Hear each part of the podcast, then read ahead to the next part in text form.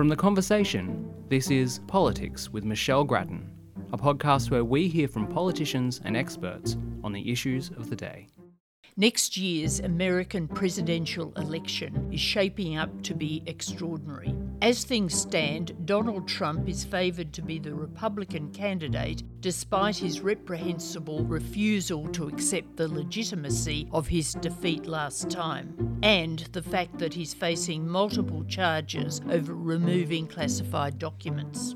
Meanwhile, President Joe Biden has indicated he intends to run again, despite the fact he will be 82 at the time of the poll and 86 if he completed another four year term. To discuss the coming election and its implications for Australia, we have Bruce Wolpe, who has just released his book, Trump's Australia, which canvasses, and I quote, the shocking consequences for us of a second Trump term. Wolpe is a senior fellow at the United States Centre at the University of Sydney. He worked with the Democratic Party in the US Congress, and in Australia, he was on Julia Gillard's staff.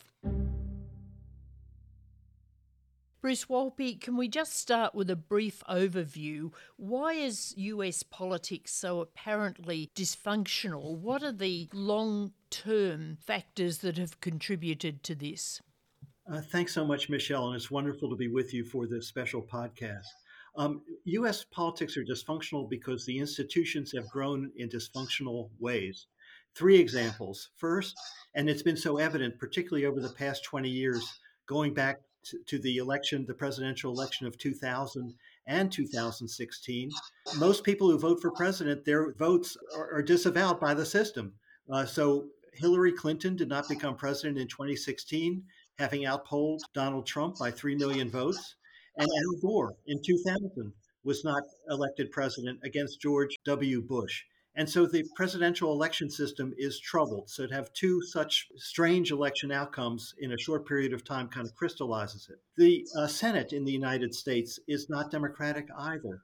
All states have two senators. So Wyoming has the same number of senators as uh, California, which has a population multifold more than the state of Wyoming. So voters in those states are disenfranchised by the skew of the Senate. The Senate also has these small states get together, their senators saying, oh, well, we want even more of a voice. So it takes a supermajority to pass almost anything in the Senate. And that means even though a majority of the American people want gun control, they want abortion rights, they want voting rights, and outcomes on other important issues, the Senate cannot pass that legislation, even if Democrats control it. And that is very frustrating and shows democracy not working. And third, we have a Supreme Court. So this is the next branch of government which is now dominated by a very conservative majority that is pro gun rights, anti abortion rights, anti voting rights. And those justices are appointed for life. And this, is a, this will be a Trump legacy. He had three justices appointed, they will serve for decades, and that will skew the court for decades. So, in important respects, the system is not working, and there's great frustration, and it causes people to get very cynical about American democracy and its future. Coming to uh, the looming presidential election, do you think that Trump and Biden are certain to be the candidates? As of now, Joe Biden is certain to be the candidate. The only thing that would upset that would be if there was a severe health issue that would prevent him from acting as president. Anything can happen to any of us on any given day, but Joe Biden, all things being equal, will certainly be the Democratic nominee. As far as Donald Trump is concerned, I see his chances of being the nominee as over 50%. His chances of prevailing in the election is slightly under 50%. And if I might just for a moment explain his strength uh, in the face of everything we know about him and follow about him obsessively in the news, he is a gravity defying political entity. We have um, not seen his likes before. In Australia, if uh, any politician suffered a fraction of the atrocities that Trump has committed, there's no way that they would stay in office. A senator uh, in Canberra a couple a couple of weeks ago had his hands in the wrong places. He was gone in 24 hours.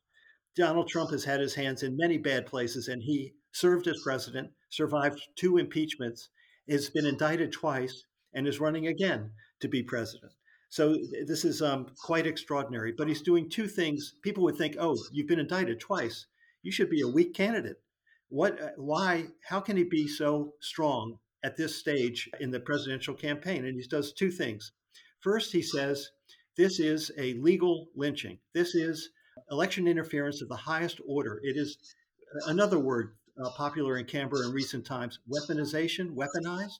So, what we have is, Trump says, is the weaponization of the Justice Department against me. So, we have a Democratic president and, and instructing his Democratic attorney general to mandate his Democratic Justice Department to convene a grand jury and indict Donald Trump in order to drive him from the ticket. And Trump says this is the most blatant case of election interference, political interference in an election in American history. But then the second thing is this is wrapped in a message designed to ensure that his base stays true and loyal to him. And if I may, Michelle, I'd just like to read a couple words from what he's saying on the campaign trail.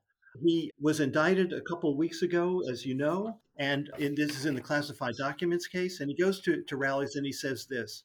He says, in the end, so he has, imagine throngs of his supporters in front of him on the podium. And he says, in the end, they're not coming after me, they're coming after you. Either we have a deep state or we have a democracy. Either the deep state destroys America or we destroy the deep state. And then he says, and it's almost biblical, he says, This is the final battle. With you at my side, we will demolish the deep state. So he says, They're, they're not coming after me, they're coming after you, my supporters. And they want to take me out in order to take you out. And this is the final battle. And I tell you, his people are amped up for the final battle and they want to wage it. So, on polling so far, what do you think would be the likely outcome of the contest? It will depend on two things principally. First, the enthusiasm of voters for their candidate. So, vocal support and really itching to get to the polls because it is voluntary voting, it's not compulsory like Australia. The Trump base is very strong, but it's a minority of the country. It's somewhere around 40%. Is that enough to get, a, get him over the line?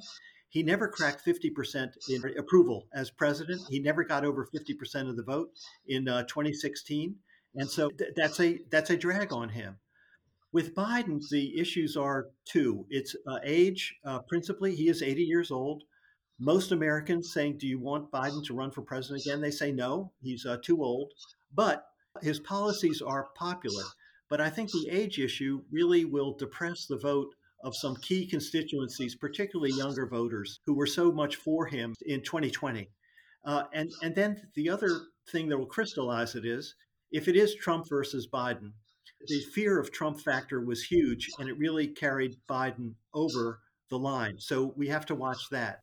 You've canvassed a number of factors that would rule out any uh, candidate one would think. What is the nature of the Republican Party that it would nominate Trump again?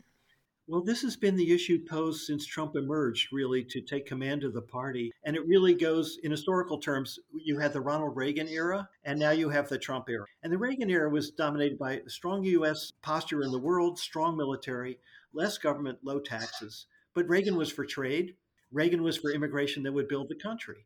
And so, and, and that's, that's a balanced center right agenda, not unlike John Howard to a degree. But Trump comes along and he has several themes that are really hostile to Reagan. I don't think Reagan would support, I think Ronald Reagan would hate Donald Trump. And I think Nancy Reagan would hate Donald Trump a lot. But, but um, there are four Trump themes that kind of cut against Reaganism, and they are nationalism, America first. With Trump, it's always America first. What's good for us? Second is protectionism. He um, is is against free trade. A- any trade deal has to benefit the United States first and foremost. Third is isolationism. I mean, Reagan used force around the world. Trump brings American forces home from around the world. Now, in one sense, that's a good thing. Foreign wars are not terrific by any stretch, but Trump, he came within uh, an hour of signing a piece of paper on his desk to withdraw all U.S. troops from South Korea, just pull them out. His chief of staff took that piece of paper and put it away, and Trump never signed it. But isolationism is a real strong suit of Trump. And that also involves kicking over the architecture that was built after World War II. So, NATO, the United Nations, the World Health Organization, uh, the, anything that has to do with energy, the Paris Climate Agreement, anything that has to do with international agreements on Iran nuclear weapons. He's against all that. And then finally, nativism, which is uh, borders, wall.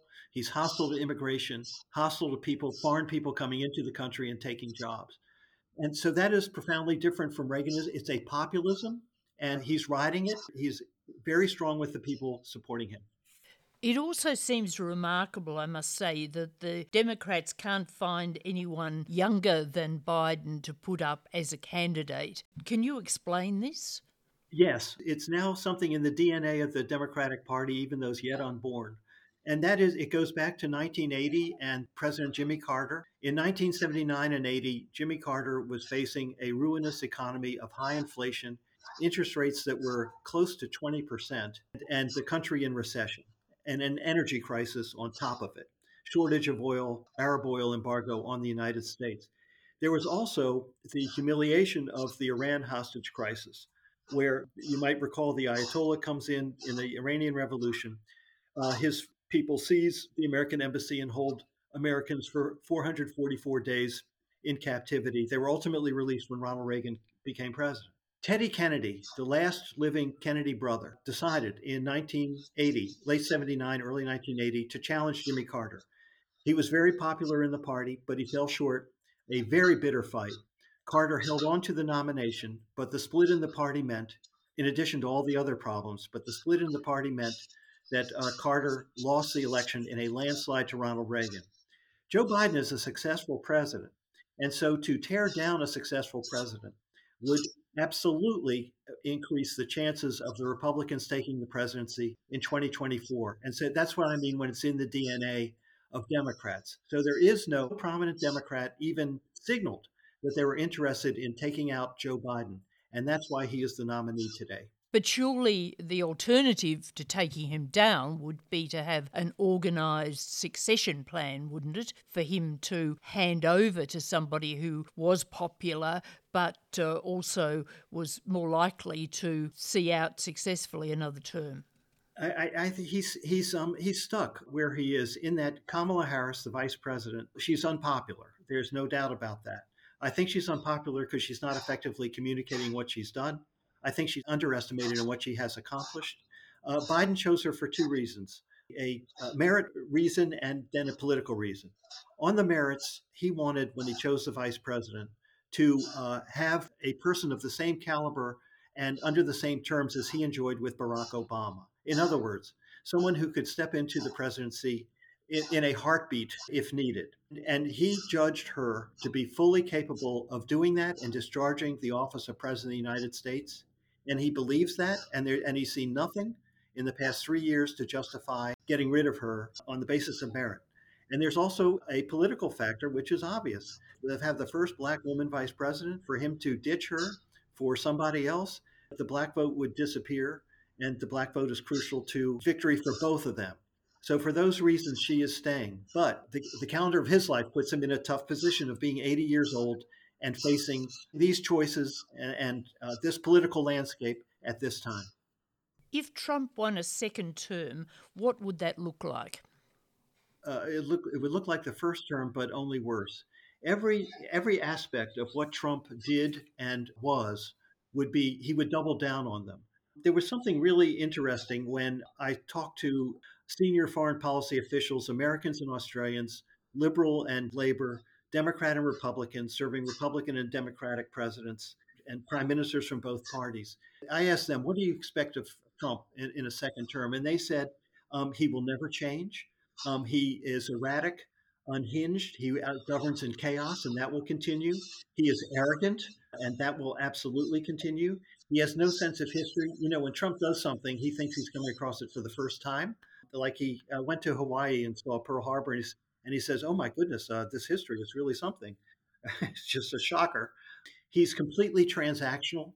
In other words, he's not motivated by any moral considerations or ideological considerations. It's like whatever's a good deal at the moment, he is happy to entertain. He is unpredictable. Look what he did with Kim Jong Un when he uh, started a, uh, a, process. He shocked Washington. The North Koreans come to the White House. They says, "Oh, I'm going to meet Kim Jong Un." Well, that was like, well, we will see more unpredictability. And then he never apologizes, he never recants, he never retreats, he never admits anything. And so we will see that. And so all those factors in him will continue. Uh, but the most important thing that we will see is the lessons that he learned as president about how people stopped him from accompli- from doing what he wanted to do. And so he will never have a chairman of the Joint Chiefs of Staff like General Mark Milley who would not send troops into the streets of American cities to ensure law and order, and who would not have the military used in any way to seize ballot boxes after the November 2020 election in an attempt to overturn them. He will never have a chief of staff like John Kelly who would um, take a piece of paper about withdrawing from Korea and, and tell him, in many instances, you can't do this. I'm sorry, this is not done. Impossible. He will not have an attorney general who will stop him from prosecuting his enemies to the hilt. And that will go throughout the ranks of uh, the government. Jonathan Swan, uh, one of the fanta- fantastic journalist who is Australian, Norman's son, um, who now works for the New York Times, but in Axios, he broke the story that Trump has a plan to absolutely politicize the entire public service in the United States. And uh, every employee will be vetted as to whether they're loyal or disloyal to Trump and he will have the power to fire anyone who serves in the bureaucracy. So this will go on and on and on, and it will be, in fact, frightening. And in particular, what would be the implications for the Ukraine war and American relations with Russia? Of course, Trump was uh, quite close to Russia in his first term. That's exactly right, Michelle. And uh, I think uh, Trump would want to, I think Trump hopes that Putin will survive long enough that he can engage with him again. You, you know, a lot of people, I've asked journalists who cover Trump, just given the closeness of the relationship. And you might remember that summit meeting that Trump had with Putin in Europe, and uh, they met uh, privately for about an hour. Uh, Trump seized the notes from his translator so that he had them. No one else has a record of that meeting. And and I so I asked each what does Putin have on Trump that Trump is so subservient to Putin? And no one knows the answer to that question. But there's no doubt that Trump values that relationship and wants to continue it. He said in recent weeks, he says it all the time, you know, if I was, pre- I can solve that war in 24 hours. And you know what he would do to, he would get th- that, that 24 hours would be him calling up Putin and he'd say, Vladimir, uh, and Putin would say, Donald, uh, what should we do about Ukraine? And, and Putin and Trump will say, Vladimir, Ukraine is yours. And the war would be over. A, a lot of people ask me, well, if Trump was president, would Putin have invaded Ukraine? And the answer is no, because what Trump would have continued to do in the second term is what Putin really wanted in attacking Ukraine, which is the destruction of NATO. Trump would destroy NATO, NATO would be irrelevant, Putin can have Ukraine, no problem. And so that, I think, is uh, part of the riddle of uh, Trump and Putin. So you're saying that he would entirely and quickly sell out Ukraine? Yes. I mean, he'll come into office and he'll say, oh my God, the armaments of the United States are depleted. We've given them all to Ukraine. This is ridiculous.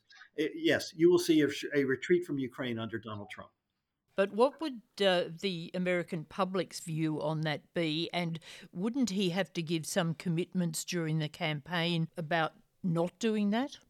He won't give those commitments there is not in the, in the Democratic Party. There is to a degree among Democrats, but more significantly among Republicans, a split where going back to the isolationism, bringing American forces home or, Amer- or American material, you know, just more focus at home. There's a split in Republican support for arming Ukraine. There are some very strong hardliners. Yes, give them as much as they want, sort of like the debate here that liberals are saying we're not, Australia's not giving enough. But uh, there's a growing number of Republicans who say, no, uh, we've given enough, we've done our job, and it's time to for a new orientation. So uh, no, I don't think he will be forced into committing major continuation of aid to Ukraine. Let's turn to the implications of a Trump win, if it comes to that, for Australia. Firstly, how much Trumpism has Australia imported? What I see as I wrote the books that was what we have here in Australia is a big echo chamber of news from America you know, you get up early in the morning, 6 a.m., 7 a.m., turn on the news, and given the news cycle, what you hear on most days leading the news is from the United States. And that became uh, uh, really apparent with Trump. And, you know, over the four years of his presidency and all the time since, Trump makes news and we hear it and it's absorbed. Now, there are some elements of the Australian political culture that really absorb it and really like it, and, and they're animated about it. So that feeds into debate. And uh, in extreme forms, it can work like this. In Charlottesville, Virginia, early in the Trump term, there was a march of Nazis through the streets of Thomas Jefferson City. And we see in Melbourne today Nazis marching in front of the parliament in Melbourne.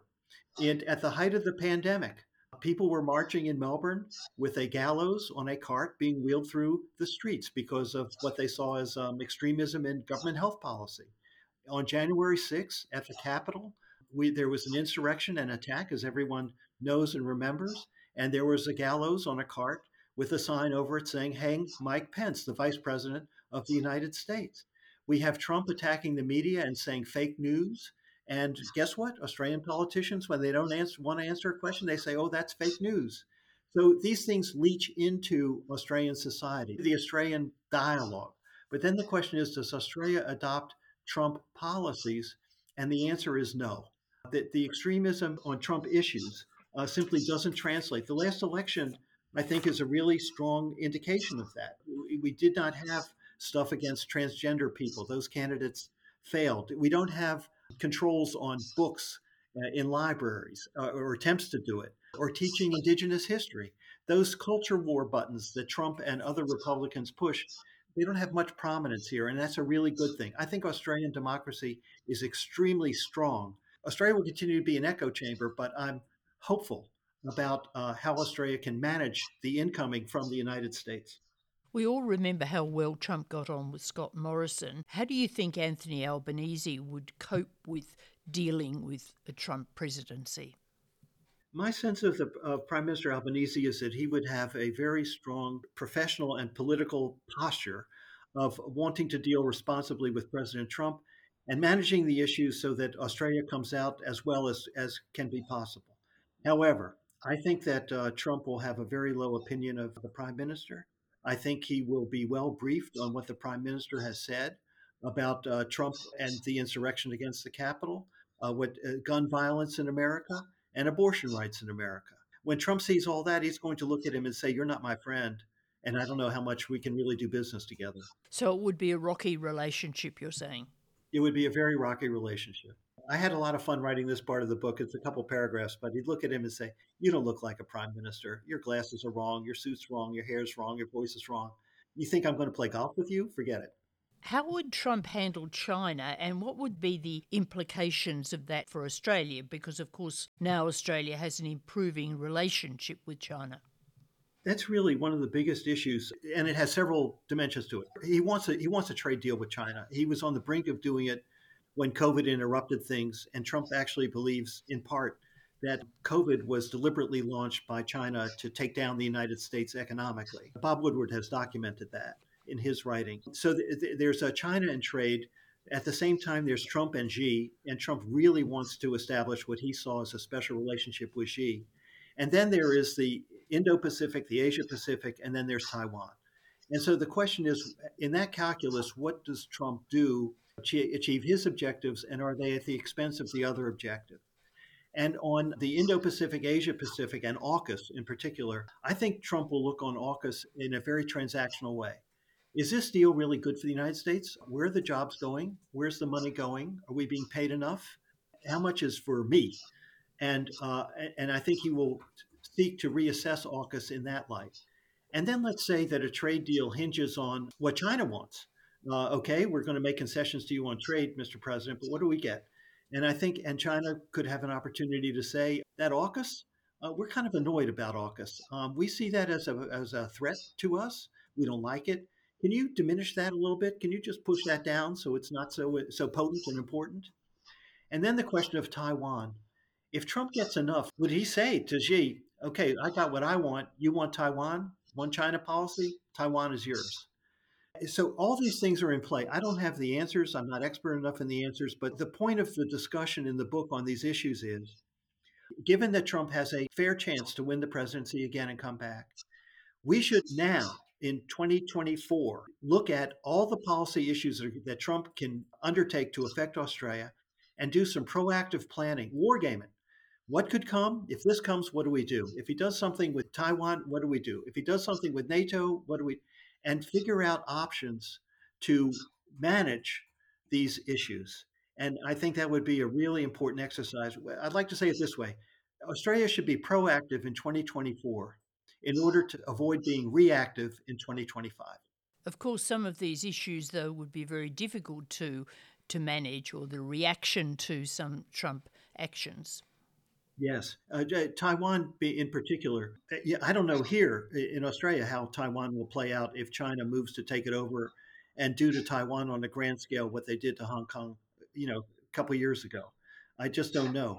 In the United States, there is the strongest bipartisan support for Taiwan. Both speakers, Nancy Pelosi, Kevin McCarthy, have dealt with the leaders in Taiwan. And so I think there is a brake in the Republican part, brake like being pump the brakes on a car, a brake on Trump as to his latitude in ceding Taiwan to China.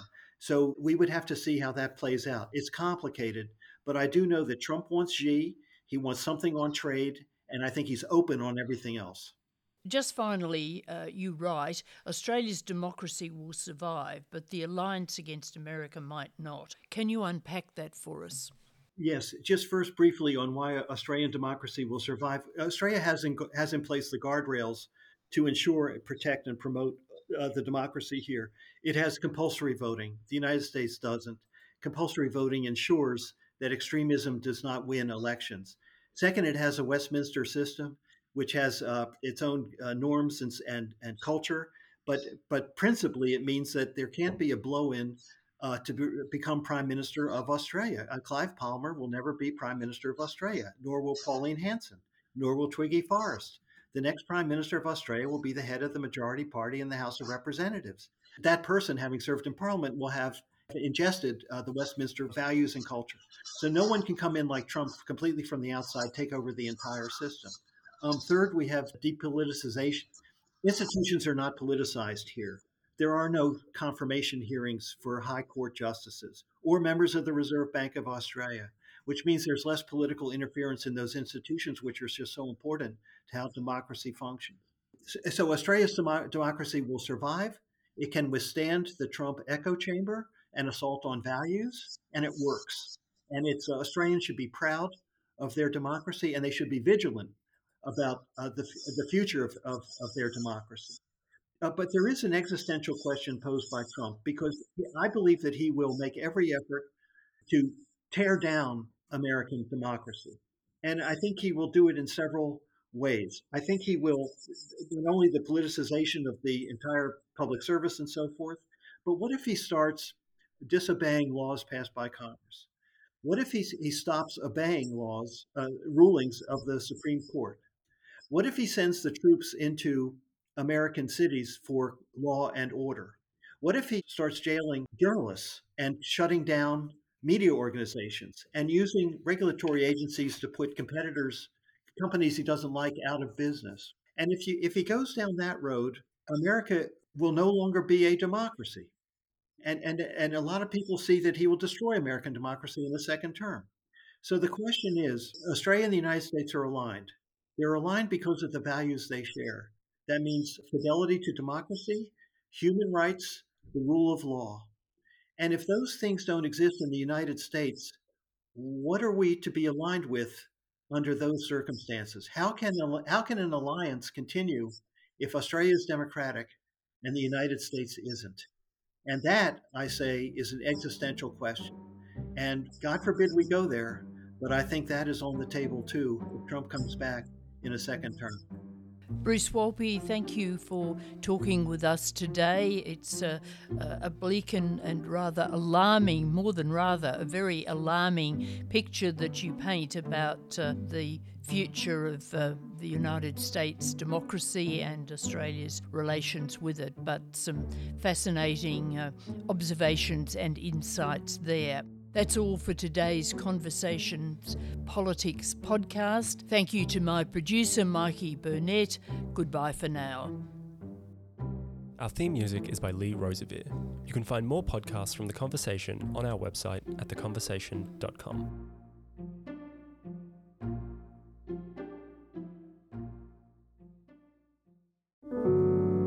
Hi, I'm Misha Ketchell, editor of The Conversation. We work with academic experts to make their work accessible so we can all be better informed. Everything we do is free to read and free to republish. Our only agenda is informing you, but we need your support. Every donation helps ensure quality information is available to everyone. Become a donor today. Go to donate.theconversation.com or follow the link in the show notes.